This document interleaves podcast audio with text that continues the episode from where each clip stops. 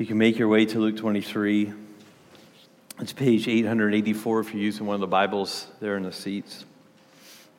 I mentioned a few minutes ago that tonight is a night or a day to remember. And what I'd like to do is like us to kind of think through some of these things that on how we can remember, maybe what we should remember. Anniversaries are a good time for pausing and reflecting and thinking. Not all anniversaries have great memories to them, but they are all memories that have impacted our lives one way or another. And here, as we celebrate, as we think about, actually, we remember 2,000 or so years ago when Jesus was on the cross. It's something that we need to pause, we need to think about. The text that I'm going to really look at this evening, is in Luke 23. I'm going to finish the chapter. We've already had two different people read most of the chapter to us, but I'm going to finish in verse 39 and go through 43, and then we'll talk about that for a minute. Verse 39 says, "One of the criminals who were hanged railed at him, saying, 'Are you not the Christ? Save yourself and us.' But the other rebuked him, saying, 'Do you not fear God, since you are under the same sentence of condemnation? And we indeed justly, for we are receiving the due reward of our deeds. But this man has done nothing wrong.' And he said, 'Jesus, remember me when you come into your kingdom.' And he said to him, 'Truly I say to you, today you will be with me in paradise.'" You know, I don't know how many people heard the conversations that Jesus was having with these two thieves on the cross. I don't know how many people could overhear that or not. I would assume that some people did. I would assume that people were instructed by what happened here. I told you that today is a day to remember, and there's a few things I think we need to remember. The first one is this, is that we really should, as this thief points out, we should remember our guilt on this day. Now, this is dangerous because we live in a society right now where it is frowned upon to think negatively of ourselves in any way at all. In fact, and probably many of us actually already probably feel guilty, and many of us already feel down and feel discouraged at times, and we feel like a failure. I know that I struggle with those feelings, and I know that other people in our church do as well. So am I promoting something unhealthy by saying that we actually need to remember our guilt right now? Do people really need to be reminded of guilt? I think the answer is yes, because I don't think we have a full scope of what that means. When I say guilt, I don't mean that we need to remember that we're imperfect, because everyone knows that already, and we understand that, but I don't think we understand the magnitude of that. I don't think everyone understands the impact that it means when we say that we have guilt before God. You see, if we compare this account with the other Gospels, we find out that both thieves actually started out by mocking Jesus. If we read just Luke's account, it seems that one only mocked and the other one began to rebuke the other one, and that is true. But what happened first, if you read the other accounts, you see that both of them began on the cross by mocking Jesus. So that means something happened.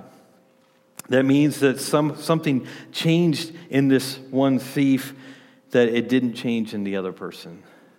What changed? Why did he change? We don't know the account. We don't know for sure, I should say. The Gospels don't give us this explicit reason. I think we can make some inferences from it. But I would say this idea of remembering our guilt, we have to understand that we are not righteous people. You know, and that's what the thief understood here. Some people see the doctrine of justification as God making us righteous. And that's actually theologically incorrect, because we're not made righteous. We're actually declared righteous. And there's a difference, because there's only one righteous, and that's Jesus Christ. But what he did on the cross, and he taken the penalty of our sins, therefore it made it so that that was an atonement or a covering for our sins that we needed precisely because we were guilty, and we are guilty. And then what happens there in this whole doctrine known as justification is that then we are declared in God's sight as righteous. Not that we are, but that God, that's how God sees us and chooses to see us because of what Jesus has done for us. And so in order for us to fully understand what Jesus has done for us on the cross this day, and if we were standing there 2,000 years ago, if all of us right now were standing around the cross, we would have to understand, first of all, that Jesus is innocent. That's what this man said here. He said, this man, he has done nothing wrong. And because of that, once we accept that, we would all, every one of us would instinctively understand that we are not like the one on the cross. We are not the one like the one that's hanging on the cross right now. We are not innocent. We are guilty.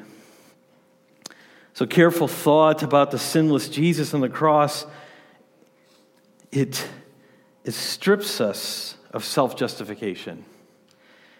And this is what happened to this thief on the cross. He started out by wanting to protect himself, wanting to justify himself, if you will, but then he changed when he interacted with Jesus. Most likely it was the Spirit of God that used the obvious sinlessness of Jesus Christ to convict the thief of his own sinfulness, probably in the way that Jesus told in verse 34, he asked God to forgive the people who were crucifying him. It could have been the conversation that the thief overheard Jesus say about taking care of his mother. It could have been a lot of those things. We don't know all the reasons, but God used any one of those, or probably all of them, to understand that for this thief to understand, I am a sinful person and this man is not. And so today, as we've gathered to reflect and to remember what Jesus did on the cross, we got to remember our guilt. Now, there's at least two possible reactions to remembering our guilt. The first would be crushing despair. This is what happened to Judas. When Judas fully embraced and fully understood the fact that he was guilty, he went out and hung himself. That is not what we are to do.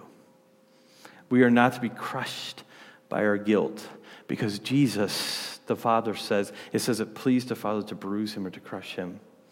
See, our guilt shouldn't crush us, because that's why Jesus hung on the cross, so it wouldn't crush us anymore. So instead of crushing despair, it really should enable gratefulness. And that's what I'm hoping that happens tonight as we celebrate the Lord's Supper together, as we sing songs together. I hope our minds, we remember our guilt before the Father. Remember our sin that Jesus was bearing on the cross. I hope that we get that in focus, and I hope we remember that. But I hope that doesn't crush any of us. I hope what it does is it actually enables gratefulness and worship. Because that's the point of today. Sunday's coming. Jesus is going to be in the ground, in the grave. He's going to be there. But then in 3 days, he's going to rise again, conquering sin and death. And that will be a day to celebrate, which we'll talk about on Sunday. But we also need to remember not only our guilt, but we also need, by looking at the thief on the cross, there's something else we need to remember, and that is God's power to change people. I told you before that something happened with this thief. We don't understand all what went on internally, but something changed in him where he went from mocking Jesus to then defending Jesus, and to rebuking him, and to publicly admitting his guilt as he hung there in defense of Jesus' sinlessness. So what does that mean? The fact that God had power to save a hardened criminal, a murderer, one who was guilty before man. We have an illustration that God can change even the hardest of hearts. And this should mean hope for us, because God's work in you, this same work, the same God who worked in this thief's heart, he's working in your heart, he's working in my heart. And the Bible teaches us in Philippians chapter 1 that says that he who began a good work in you will perform it until the day of Jesus Christ. And so the work that God is doing in changing your heart and molding your heart and making you into the follower of Jesus Christ that you need to be, that is continually going, and is motivated by the same power that changed this thief's heart on the cross. So that should give us hope. So the sins that we struggle with, the down days that we have, the difficulties that we go through as we fall into sin, as we fall short once again, we see that we can go back and rest in the fact that there's a man here who was hanging on the cross, and God changed his heart at the last moment. And Jesus died so that we all could die to sin. God's plan isn't just to declare us righteous, as we talked about earlier, but his plan is also to slowly change us over time to become more like Jesus, until one day in heaven we will no longer struggle with sin. So while we will never reach that ultimate goal in this life, we should be inching closer and closer to that day, knowing that it's the power of God to change hearts that is on full display that day 2,000 years ago. I told you a second ago, I don't know how many people heard this conversation, but it had to be impactful. Church history records, we don't have it in the Bible, but church history records that a Roman centurion was changed by Jesus' crucifixion. We have an account later on that when he dies, that one of the soldiers says, "Truly, this was the Son of God," and that's where that legend comes from. But I would also think that if that is indeed true, this conversation with the thief had to have an impact in other people's lives. So it means hope for us that God has the power to change people, so that whatever you're struggling with, wherever you're at on your progress in your sanctification journey, God's power is at work in your life. We need to run to that. We need to cling to that. We need to look back to the thief and gain hope from that. But it's also hope for those people who you love and who you're praying for. Who are you praying that would turn their heart to Jesus Christ? Who have you been praying for 5, 10, 15, 20, 30, 40, 50 or more years that their hearts would be changed? Who is that in your life that you say, are their knees ever going to bow before the Lord Jesus Christ? Who is it that you can think of right now as I'm speaking that is somebody you know that has heard the gospel many times and yet they are not believing? Who is that person? Well, whoever that person is, I want you to find hope that in the last moment of their life, God has power to change their heart, just like this thief on the cross. And so as we remember 2,000 years ago, what happened on the cross, we should actually find great joy and great encouragement and great hope in the fact that God is always at work in people's hearts, and we can never say it's too late until that final breath is taken. In a matter of minutes, I mean, watch this, this is the power of God. In a matter of minutes, a thief went from prideful mocking to humble acceptance of Jesus' messiahship. Just a matter of minutes. It's because of the power of God. And that's what's on display on the cross. But there's one other thing I want us to remember tonight, that is Jesus's, and this is the most obvious, his power to forgive. The thief, he simply asked to be remembered when Jesus came into his kingdom. And you'll remember, for those of you who study the Bible, you understand that there was some misunderstanding a little bit about what Jesus was going to do. A lot of people thought that Jesus was going to come and he was going to set up an earthly kingdom. This is what the disciples thought. And so the fact that he was dying was a little bit confusing to these people, because they thought that Jesus hadn't yet set up his kingdom. And so how is it that he could die? And so they were wondering how this was going to work out. But so this thief here, he shows great faith here when he says, when you come into your kingdom, I know you're dying right now, but you're going to come into your kingdom. I don't know how it's all going to work out, but it's going to happen. And just remember me when that happens. Isn't a very bold request, one full of faith? But Jesus gave him so much more than what he was hoping for. Jesus, you will notice, if we would read all the accounts together, when people were mocking him, we saw this in verse 39, the first thief said, "Are you not the Christ? Save yourself and us." Jesus doesn't respond to that one. Jesus is silent to the mocker, but to the humble, he gives hope. To the one who was mocking, Jesus doesn't even respond, but to the one who defends Jesus and who expresses his faith and fellowship in him, says, "I'm going to give you hope." And Jesus said that the thief would join Jesus in heaven that very day. This was so much more than what the thief was hoping for. And this is what I want us to remember tonight. I want us to remember that whatever Jesus is accomplishing on the cross, it's far greater. It's far greater than what we can hope or imagine. There's a scripture I want to share with you. Put it on the screen, Ephesians chapter 3, verses 20 and 21. "Now to him who is able to do far more abundantly than all we ask or think, according to the power at work within us, to him be glory in the church and in Christ Jesus throughout all generations, forever and ever. Amen." What Jesus was accomplishing on the cross has so much far greater significance than what we can actually get our minds around. I believe that for eternity, we're going to be unpacking the significance of what Jesus did on the cross. But for right now, we can be like this thief, and we can just understand that a simple expression of faith in following Christ, a simple act of humility before him and acknowledging our sinfulness and his sinlessness will give us eternal life.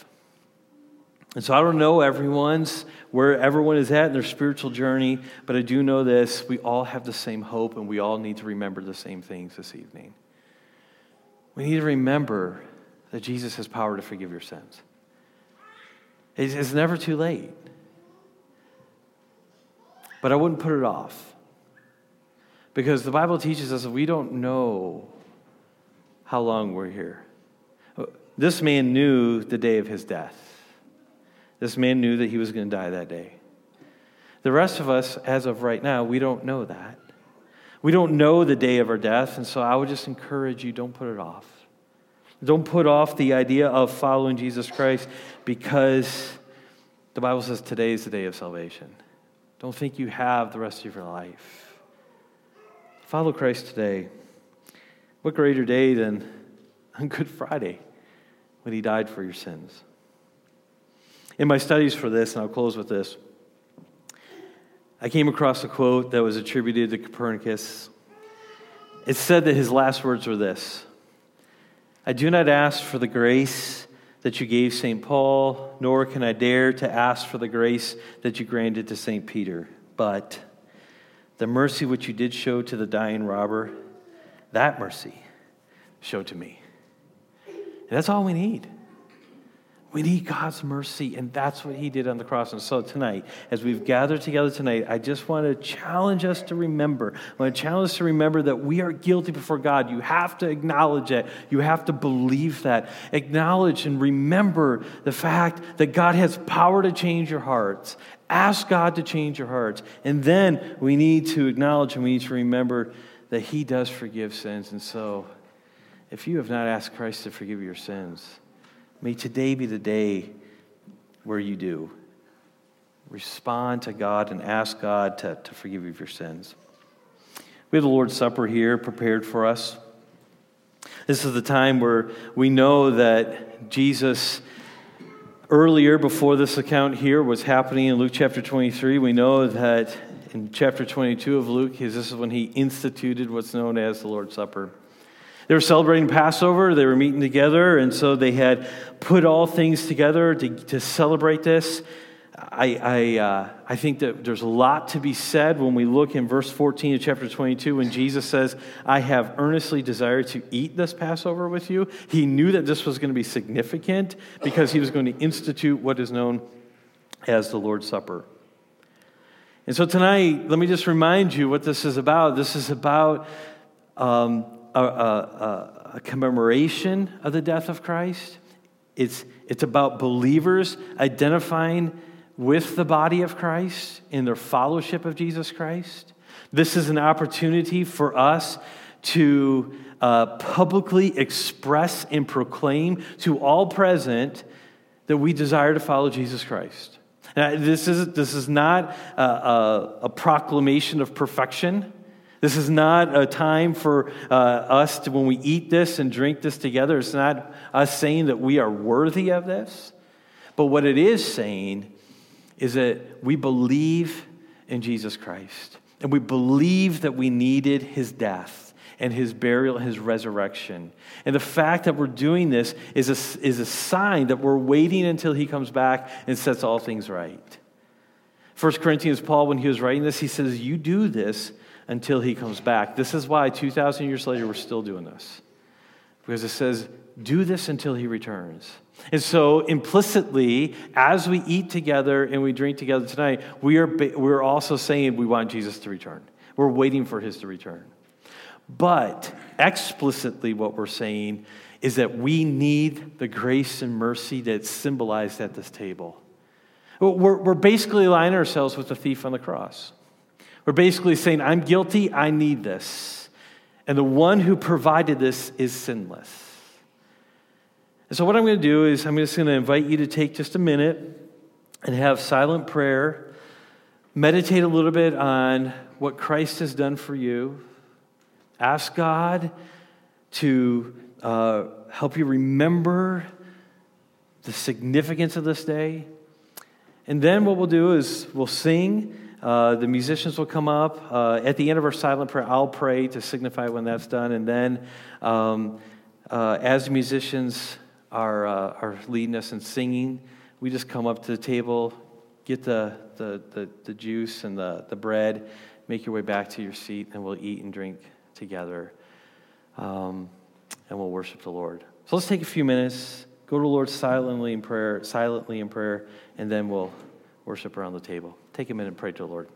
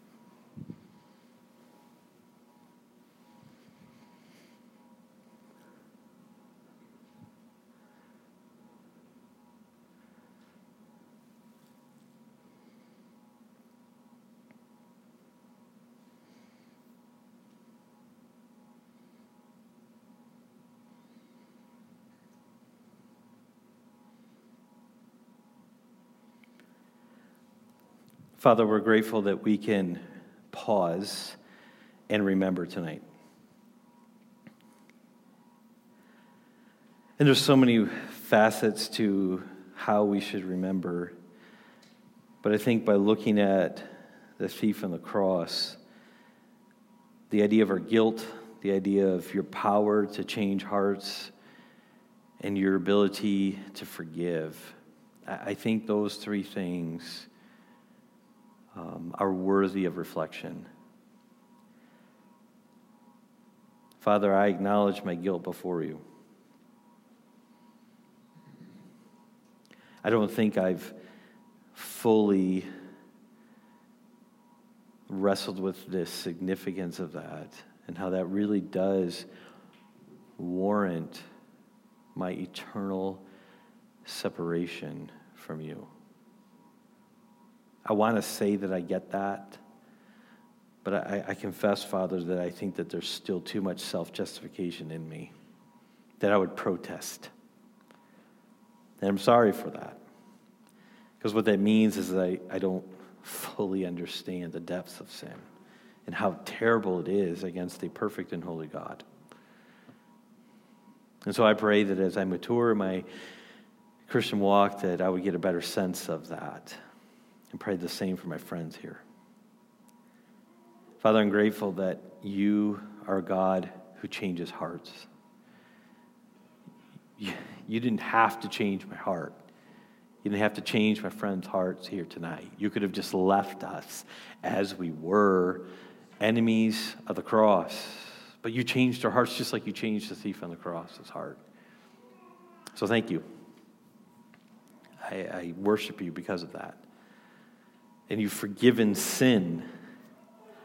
That's what is you hung on the cross. That's why you were there. When the Father turned his back on you, Jesus, because you were bearing the sins of many, my sins. Father, thank you. And Jesus, thank you.